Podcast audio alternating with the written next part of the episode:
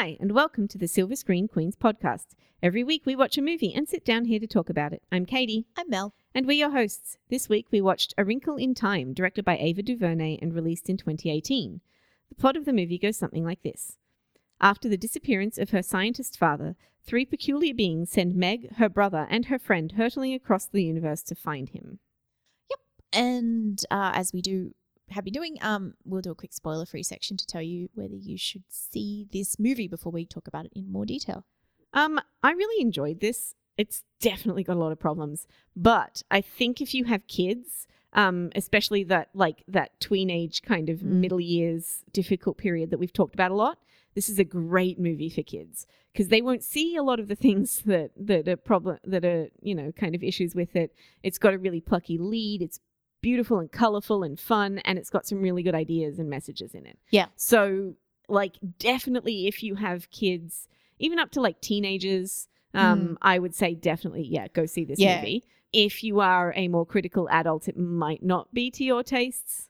Um. Unless you were a particular fan of the book as a kid or something. Yeah, or you really like colorful sci-fi movies or something, but just yeah, go in knowing that it's it's got some problems and it's definitely more suited to kids. Yeah, I actually read a review um, before I saw the, or read some of a review or headline of a review that said A Wrinkle in Time is a kids movie, and I think that I also really enjoyed this film, and but definitely need to hold in your mind that this is a Disney family film, Mm. um, and so some of the things that. Uh, that, that we had problems with, and some of the things that I particularly had problems with, like where things are a bit heavy handed or whatever, that will not be an issue because it's not made for us. It's made for kids, and that you do need to kind of give them a bit more explanation to work with. Although saying it's heavy-handed, it's less heavy-handed than both of the movies that we've reviewed Yeah. before this today. Love So- Simon and um, Ready Player One, definitely. Yeah, it, it's actually it was kind of refreshing after. There's things I didn't like about it, but it was refreshing after Ready Player One to come into something that's like sparkly and fun, and I, I sort of I can ease into it. Um, yeah, definitely go. I think go and see this. Um, with the caveat, yes, particularly if you have kids, but it's that rare family film as well that's also good and you will enjoy it. Um, so Yeah, um, yeah. I think that um, it might be a harder watch for adults who um, are not as into this sort of thing. Yeah, I don't know. I think the messages that are the messages that are true for kids about being yourself and learning to trust yourself and knowing that you can do it. Um, I, I feel like I, I, I made a joke afterwards that, the, that one of the religions referenced in this movie is Oprahism, and that is very much a tenet of, of Oprah. But it is also like I, I found that a nice message. Like the, Hmm. there's scenes in there where I sort of definitely related to that and definitely kind of felt like that's something that happens in my adult life in terms of like you know believing in yourself and knowing when to take action and when to take a leap and all that sort of thing so i, I didn't mind that stuff too much um, but i i get sucked into the disney messaging every single time so that's. Yeah, I, those see those things weren't problems for me, so I think maybe we're looking at it differently. So, oh right no I, um, di- I also didn't think those were problems Yeah. i thought they were good Okay, yeah, that sort of stuff. I mean, it was a bit heavy-handed, but it's great for kids, Mm. and it's it, even in the movie, it's just nice to see people trying to. It's just nice to see people trying to uplift Meg Murray. yeah It's nice to see people believing in her and stuff, you know, because she's actually had it hard, and it's nice to see people supporting her. Mm. So it, it it is a bit heavy-handed, but that was less of a problem for me than some of the other things. Yeah. So we'll get into those, I think. yeah so we'll, we'll start talking spoilers now so if you haven't seen it um maybe switch off and come back when you have Right. One of the reasons why this is a very kiddie movie is it has a very definite Disney Channel feel to it in the way that the kids perform Mhm. and especially those horrible song choices, Oof. which are clearly songs written for this movie. yeah because they just- explain the plot to you Yes. in lyrics or the themes or something in the li- you're like um this is this is a reference that people probably aren't going to appreciate but um when the dollhouse finale aired Oh. um joss uh, not J- joss jed Whedon and maurissa tancharoen wrote a song for it and they talked about in the commentary for it they talked about how it was hard to write the song because they wanted it to reflect the themes of the show without directly referencing the show and being too obvious And the song that they ended up writing worked quite well. You know, it was a TV level song, but whatever.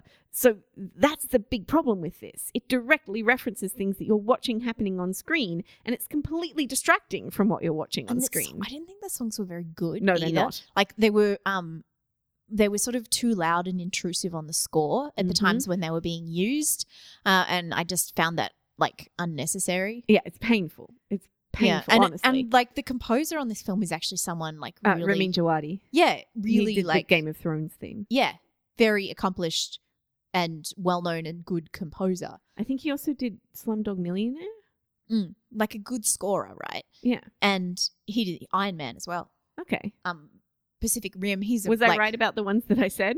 He definitely did Game of Thrones and in Westworld. Okay. You'll have to Um, go back a bit further for Slumdog Millionaire if you did that. That's a while ago. Yeah. Um, but like a a known um oh I can't find it on here. But anyway. Okay, Probably Um didn't. then. but anyway, like a, a good composer. Um and some and someone whose score a much more subtle score would have worked in better in a lot of those in a lot of places. Yeah. Like all the ones where like in all the places. there's all like the a song that's literally singing I am a warrior Mm. underneath and there's like the, There's the three songs that say I am a warrior. Mm. Three of them. Oh, I thought there was just one song played over and over again. No, no. The other ones also have the same, like, the, there's three of them that all reference I am a warrior or being a warrior in and some it just it was like ugh. And um, because I, follow Ava DuVernay on Instagram, I've been seeing her reference. Sade wrote a song for my movie, and it's great on her Instagram for a while. And obviously, I haven't listened to it because who turns the sound on on Instagram? You fucking idiots. um, but uh, like I sort of was like, oh, okay, there's a Sade song somewhere in here, but there's like two of them, and they're bad. Mm. Um, I think Sia is involved as well, and you will know that that's always bad when she gets involved in a movie soundtrack. And like, it, it, it takes away from it. But I also, um, I mean, the movie is a lot of fun, and there's some some there's quite a bit of good stuff. But that was something that was like, "Mm, this is not necessary here.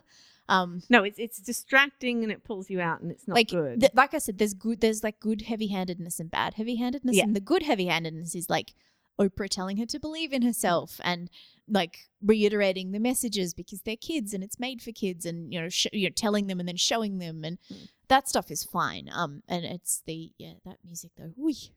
That said, um, I did have a lot of fun in this, and I thought particularly Oprah and Reese Witherspoon were like perfectly cast. yeah, they were really good. They the adults do a lot of heavy lifting in this. I I didn't think either lead kid, the two the two sort of tween age kids, I didn't think they were that good. The little brother is freaking amazing. I feel like Storm Reed has some really, really good moments, but she's not as good. And I, I think that the dialogue is a little clunky, and I think it's Mm. taken from the book because it feels Oh, very yes. much like something you would read that would make sense, but being said aloud, it doesn't make it's a lot of sense. Too much when it's said aloud. You're like, yeah, I, I was thinking that as well. and so I think that Storm Reed is quite good when she's just reacting, Mm. but when she has to deliver some of these lines, they're just too much. Yeah, yeah. Whereas the little kid, Deric McCabe, who's Is like great. six, he's he delivers these long speeches. Are just fantastic. Like I don't know how he memorized that. He's six. It must, he must have had it like he must have had to learn it phonetically or, so, or like had someone tell it to him and he memorized it. Yeah. That he is phenomenal. He's fantastic, and yeah, I think Oprah and Reese do a really good job. I'm not so won over by Mindy Kaling. no. Um, I, I feel two do like quite she could have. It's funny. I feel like she could have played the Reese Witherspoon character. oh yeah, but the character she was playing was the wrong one for her more than anything else. Like she it just, just, didn't suit the character. But where, but Reese was good in that character. Like that was a good was. character for her. but I think if you're you were going to cast Mindy Kaling, it would be as the other one instead of that Yeah, one. Is more yes. what I was saying. well, because Mindy has that kind of. She actually has a very like legally blonde kind of vibe about her. yeah, Um, and so and like that's what her other roles have all been like. That's what Mm. she's like off screen, like when she blogs about her beauty products and stuff. Like she is more like that. So that was a bit of a weird match. I'm I'm not sure who you would have cast there, but I feel like someone a bit more serious, like Mm. like someone who's a bit more studious, serious. I don't know if that's really my brain went Elizabeth Debicki, which is not helpful. Yeah, But she actually, would she would have been good, that- but then I, I wanted to cast of- somebody who's not white. Yeah, no, no, but that that more like yeah, but you could have like cast a I don't know Kerry Washington, Mm. um, like Yeah. you just someone with a bit more gravitas. There's somebody that Not that Kerry there's- Washington is triggering in my mind that I think would Yeah, be good, not but that I can't think of who, who it is. But both Mindy and Reese are very sort of effervescent, bubbly types of people, and they tend to do those characters well. Yeah, there's not enough comedy in Mrs. Who. There's not enough lightness. Yeah. Um, and her voice is so light too. It just doesn't Yeah, that's fit why- the quotes and Yeah. things. She should be. It, she should like an Oprah voice would suit that. Oprah's character is perfect for Oprah. That's all good.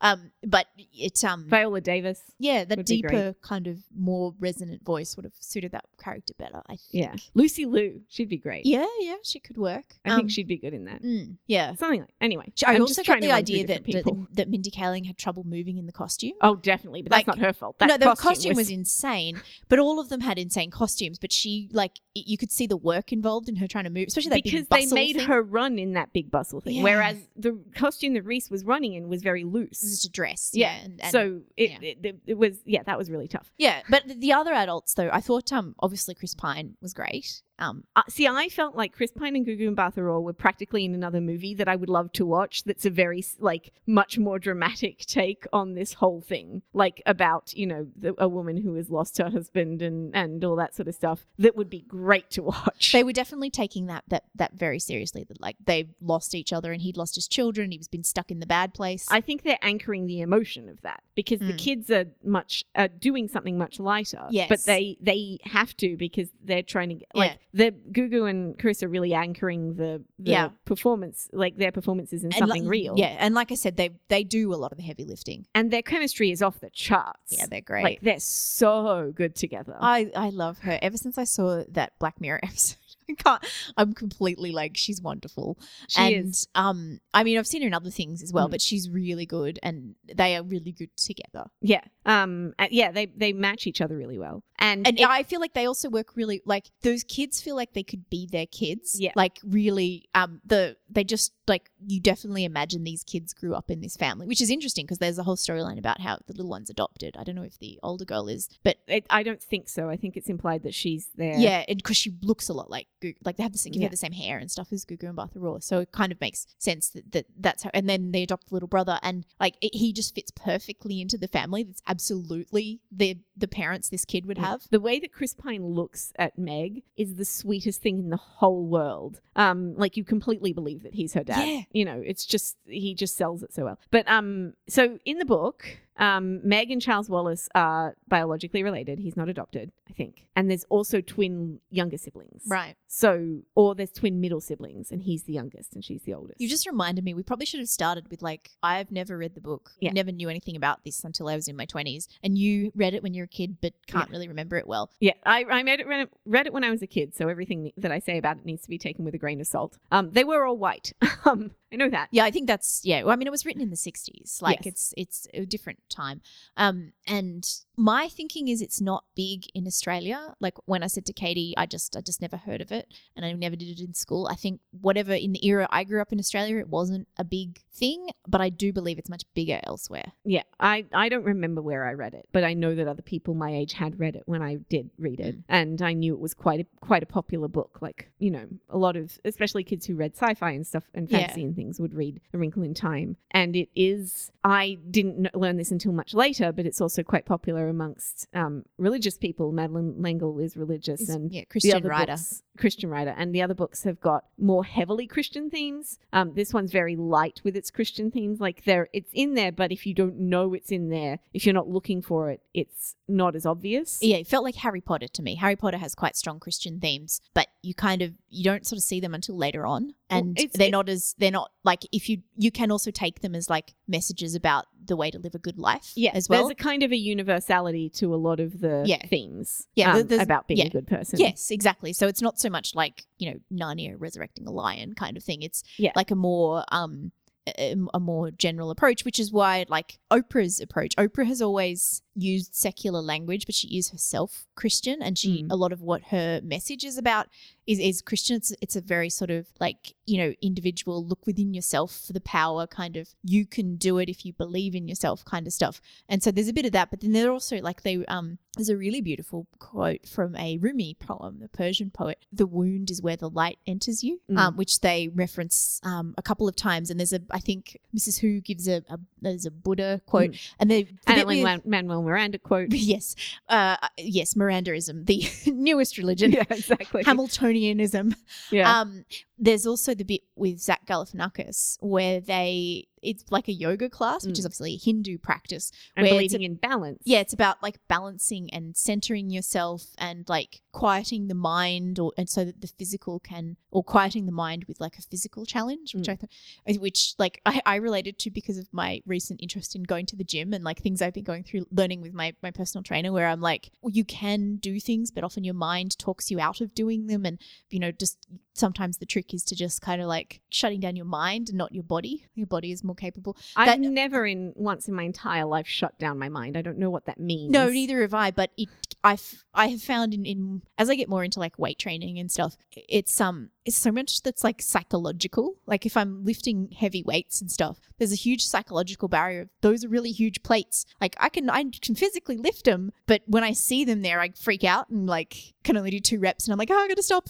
But it's not because I'm not strong. It's because my brain's gotten in my way. Anyway, that was that's very much a personal detour there. But that Yeah. the yoga class type thing of like standing up straight and focusing on centering yourself and your connection to the earth and all that kind of stuff. That's a more that's like an older um more an, an older mysticism. Well, like, yeah, I think that this movie is trying to share the spirituality and be Mm. m- more universal and incorporate a lot of different ideas into Yeah. it, which I think is really nice. Hmm. There, there are quite a lot of things that I think this movie does that are really nice. Um, it's obviously got a very strong focus on girls in STEM, Mm. um, and saying you know you can do this sort of thing, and and but also it doesn't um turn like the the mean girl in the school um Oh, has how that it handles that really well. Yes, and it's not like and when when there's the better version of Meg, which I was like, Mm. mm, there's no better version of anybody that's wearing cold shoulder tops. Um, like the the that girl, you know, looked more like Rowan Blanchard in this Very movie, much so. yeah. Um, who is clearly the girl that she's jealous of Mm. and the popularity. But then she sees that that girl also has her own problems, Mm. and it's handled in a way that doesn't say like that that both Meg and Veronica have problems, and that like being one way or the other way is not better, Mm. and being a different person is not better or worse. Yeah. you just have to be you. Yeah. um, which is nice, I think. Yeah. Um, so it's not like yeah, it's not mean about that sort of thing. No, it was it was interesting because because early on when she is at school, like uh, God, I related to her so much. I haven't done the throw a basketball in someone's face, but I did hit a hockey ball at someone once. Um, and that like I felt I very I felt very seen. Um, but um, also like that that whole it, it when you look back at it later, you sort of realize that that was probably shot like it's all from her perspective, and it's Mm. not you're not necessarily seeing the whole um picture of how it went down. Yeah, but I think I mean the, the other girls are being mean to her, but they're Mm. being mean to her out of their own frustrations own as stuff, well. yeah. Like there's yeah, it, it has that kind of undertone to it. And um the scene where Charles Wallace comes over, he's so sweet. He is and amazing. So kid. embarrassed, and I was like, oh, I always don't like when you know I don't like when people in the main characters are embarrassed by their friends, by their nerdy members. friends. Yeah, Yeah. yeah. But no. that kid is he's just so sweet. Yeah. Once again, we have the return of the terrible teachers trope. yes, that's where I was heading next.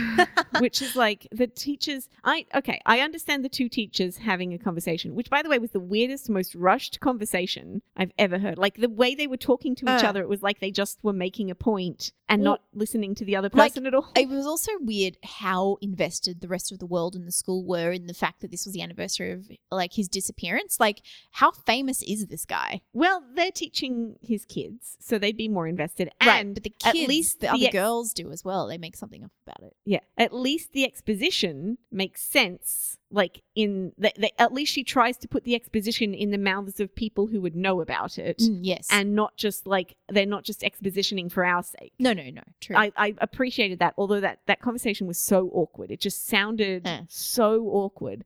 I I have had conversations with teachers where you talk about students, right. and the things they were saying weren't Well, and, and particularly when a student exactly. has like a family situation, it's important that the staff know about it and talk to one another about Yeah. strategies and all that. I get it. but I think they would have that conversation in the staff room or Yeah, something. not on duty, not on No. playground duty. No. um because that's again unprofessional Hmm. but um but at least i understood those the princi- principal hot guy from moonlight Mm. um kevin principal kevin um what's his name? Andre Holland. Andre Holland. Yeah, I don't. know. Um, he that that made no sense. Like the way that he was talking to her, I'm like, how did you even get to be the principal? In movies, we always see like, oh, they just don't like them because they're outsiders or they're different or whatever. But everybody keeps telling us that Meg is being sullen and difficult and all these sorts of things. and she is though. Like, Yes. So Yeah. how do we know that she hasn't done something to this girl that she didn't like? yeah, yeah. Um, especially once you once you get through to the end of it, and you see her when she goes into the um, I don't want to, I don't know, into the other Tesseract? universes. Yeah, well, when she tests it, when she's in in the other parts of the universe, Mm. you can see there are there are issues there, and that she's got there are other things at play. Like you can see the when you see the behavior decontextualized from school into Mm. that with her brother and with the other boy, you can see that. You can And she's mean to her mother at one point. Mm. You know, there's which is a bit both of them are like 13 year old girls which is completely typical Yeah. that you're mean to each other and your parents and your Mm. siblings and like it's it's a it's a development phase yes, it yeah, totally, and I get it. It the movie's trying to teach you how to handle that stuff better. Mm, mhm. I just wish that Yeah. they didn't constantly have to demonize teachers to do these things. yeah yeah Anyway, then another thing about this movie though that I wasn't a big fan of is I didn't like how it was shot. I feel like there's too much up close. Like she's way too close to people's faces a lot of the time. Um, it, it was like a bit awkward. Um, Hmm. it was a lot of wobbling camera, which I sort of understand because some of it was like to show memories or Mhm. when things were different. Um, but there were a lot of like just shots of their faces that were like right smushed up against Yeah. them.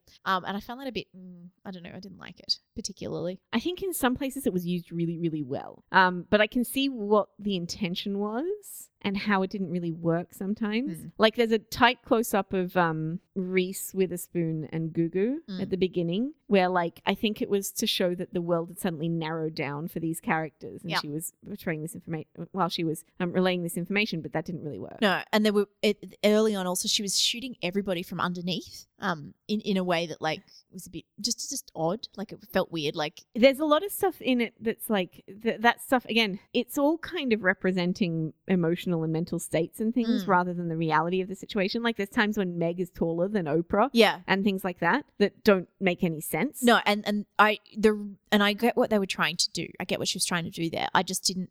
I found it more took me out of it than Mm. it helped me understand. Like when when it was assigned to like flashbacks and memories and stuff, that makes perfect sense because you can't see it properly and you know, Mm. things are weird and fuzzy and is it right?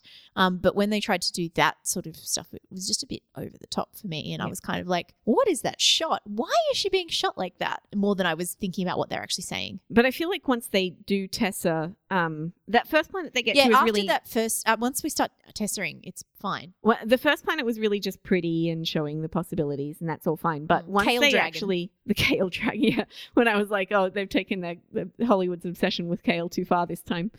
Um, but um, and that was gorgeous. Like, Mm. God, it was gorgeous. Yeah, that's why Um, they shot in New Zealand. It was like, we shot in New Zealand so we could get these vistas. But I feel like once the plot really started taking off, the movie really started taking off, and that last act was great. It was really good. Yeah. Um, it was so focused. You know, they're trying to get to Chris Pine. They have certain things they need to do. Mm. Um, the brief roles from Bellamy Young and Michael Pena were great. Mm. Really, really spot on. That Bellamy Young scene in the suburbs, Yeah, yeah. was so cool and surreal and really clever. Yeah. Um, I really enjoyed that. And yeah, Michael Pena was really good too. Yeah. That beach thing. I love Michael Pena. bright suit and everything. That was great. It was so great. His his facial hair Yeah. was really funny but like i just he's so kind of um he's so much more versatile than anybody gives him the opportunity to be a lot of the time and Mm. this movie kind of showed that up a bit Mm. um he was really fun in this and when he falls apart that was so disturbing and cool Yeah. so cool hmm um and it really kind of sells the charles wallace shift as Yeah, well yeah. because the charles wallace shift is a bit hard to understand we don't really get what happened No, but um that sort of explains it neatly.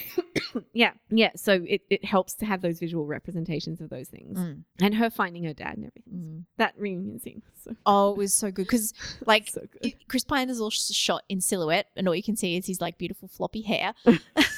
yeah, his '90s boy band hair that he's got going on Yeah. in this movie. But n- it's it's shot really beautifully and it looks really beautiful. Mm. But it's also really like emotionally weighty. Oh wow! Yeah. And the big climax, which is really the thing I remember most from the book Uh. is that she defeats the it by telling Charles Wallace she loves him Mm. and reminding him that he loves her. Is like it really works well in the book, and I think it's really good in the movie. And that's the stuff that Storm Reed does do well because it's not these awkward lines. No, it's just she like just I love to- you. Yeah. yeah. Um, Um, and the kid is so great. yeah, he's so Deric good. McCabe is Yeah. so great. So he just kills that scene. Mm. And when he lies down next to her, it's so sweet. So, but I think the Mm. setting is different. I don't remember them being in something like that, but I, Yeah, I don't remember. I yeah, mean, that was hard. that was really good. That kid at the end when he lays down with her, you can actually see like tracks of tears before Mm. he gets to her. So they've obviously filmed it a couple of times, and he's been able to cry both times. I'm just like, wow, this Mm. child is so talented. He is really talented, and he does that really well. Mm. And he does all the different facets of the kid that of Mm. Charles Wallace really well. And Charles Wallace is a is such an interesting character. Mm. because he's a, he's this odd sort of smart outsider child Yeah, who um who is able to succeed in the world because his family is so caring for him. Mm. So it, it it's one of the reasons why the ending of the book is so re- emotionally resonant. yeah, yeah. Um, and the ending of the movie is so emotionally resonant, and the fact that she, but I, I feel like the thing where the dad like chooses to go back and she wants to stay doesn't happen, but I'm not sure. It's been a really long time. I feel like he died or something, and he's not there anymore, or something. yeah, like that. it is a bit of an interesting choice because like it doesn't like he obviously loves his kids and it just Mm. seems like and he can see that this other kid's possessed like i get that he doesn't have the same relationship with charles wallace but like he can see that this kid is possessed it's not his fault that Mm. he's doing this um and so it is a weird choice to go without him Yeah, I do feel like I do feel like the movie was trying to go like he's going to take her back and then go back so that Well, he can protect her. yeah presumably that's what he Um, was thinking yeah. um but it does it to her she doesn't see that and no, but he like, he also doesn't say that, and he's like, "Oh well, I can't lose both of you to Yeah. it," yeah, which or- which is interesting because like he's and when if we interpret it that way, we're kind of thinking like parents, mm, and he is too, which is to get the one kid out of the way so you can get the other one Yeah. to safety, right? Whereas when you think about it like a kid, you're more like, no, I I'm not like you don't she's not thinking of herself as being needed to get to safety. Yeah, Like whereas exactly. he's kind of he's not viewing it that way, right, exactly. Like he, yeah, which makes sense. it does, and and yeah, and then they don't mention it afterwards, which is really strange too. Um, No, it's just like all is forgiven. well, no, it's not just that. Like he he apologizes for something different. Mm. and not for the thing that I felt like he should be apologizing for. And so I was like, it seems like an odd choice, and that's also why I feel like it wasn't. It was a twist for the movie, and I felt like it was a bit unnecessary. Mm. Like we don't need to have her dad kind of betray Charles Wallace in that It- way. That's exactly what it feels Um, like. Um, like it would have made t- like I don't know, maybe um, floppy head white boy whose name I've forgotten. If he Calvin Levi Miller, right?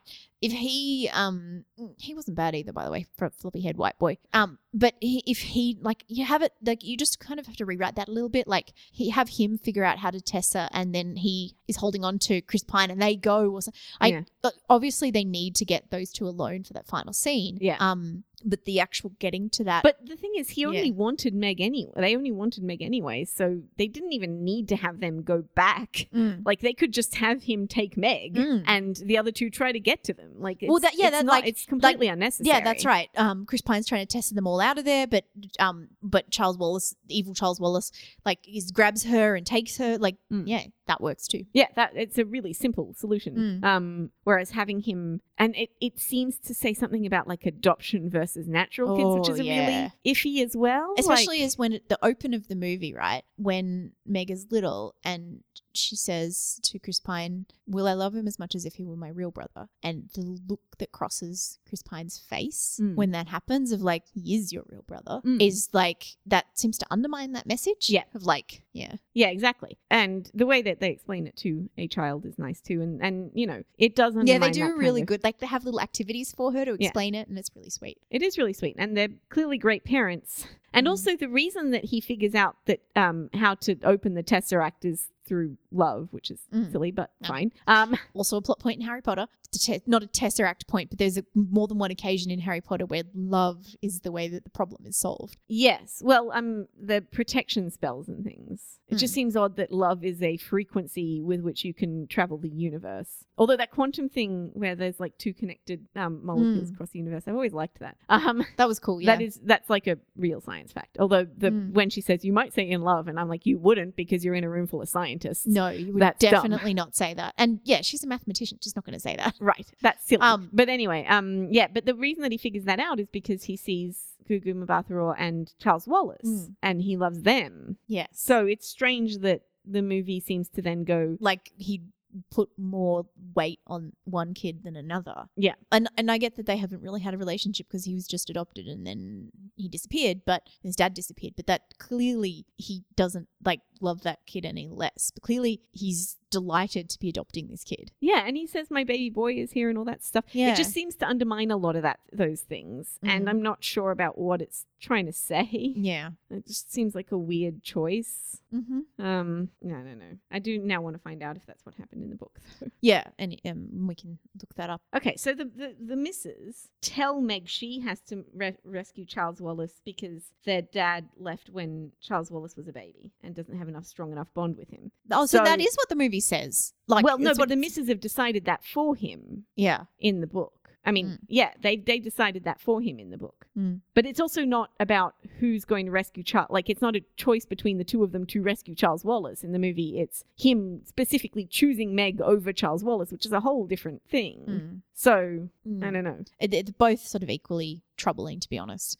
Um, But but he's not adopted in the book either. no, So it's a diff- whole different thing. yeah, Um, yeah.